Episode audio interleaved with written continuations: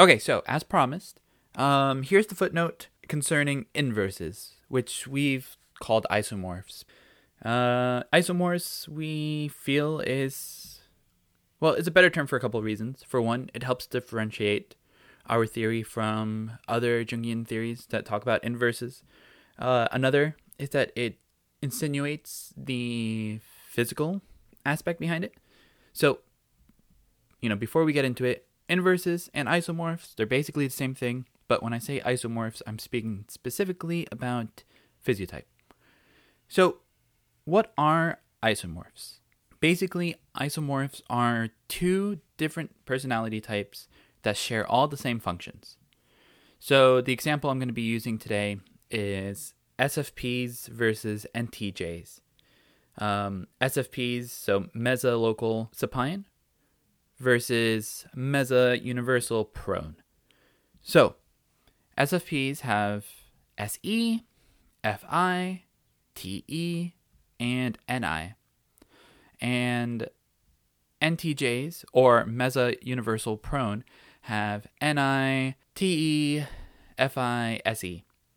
The reason we felt the need to go ahead and record a little bit of extra information for this episode is because this is very relevant to the discussion of subtypes. If two people who are different subtypes are in the same type, but their function order is different, then by extension, couldn't you say that an SFP is just a different subtype from an NTJ and that they're both actually the same type?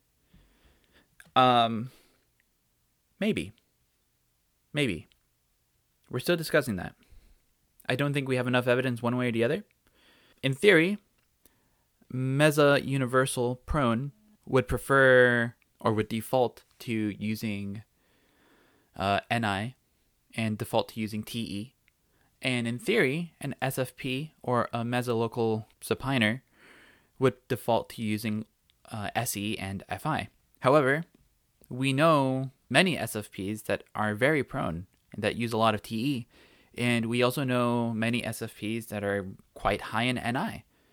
So the question here is Is there a difference between a mesolocal supiner who is high in TE and NI versus a meso-universal prone that is high in FI and SE? We don't know. We're not sure. We're trying to figure that out anecdotally, there seems to be some kinds of difference between a local that is high in universal functions and a universal that is high in local functions. But, you know, that's purely based on anecdote. We'd need a lot more data to be able to say that with confidence.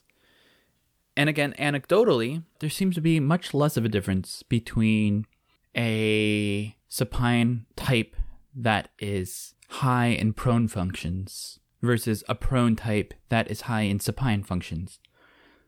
But again, this is very anecdotal, unlike some of the other things that we've looked at that are pretty easy to tell the difference um, behaviorally. Well, there's quite fewer number of people that are high in all their functions. On top of that, any differences in behavior we would expect to be very nuanced, anyways. So basically, moral of the story here is we don't know in some ways, it'd be really nice to think that there's only four types and that all of this variation is just variation that's happening between one type. But we don't know. It might even end up being just an issue of semantics. Uh, but yeah, that's still under debate. We're still trying to figure that out. I don't expect us to be able to have a nice, good answer to that until we have a lot more data and until we start getting tests out to the general public. Yeah, that's it for footnote number two.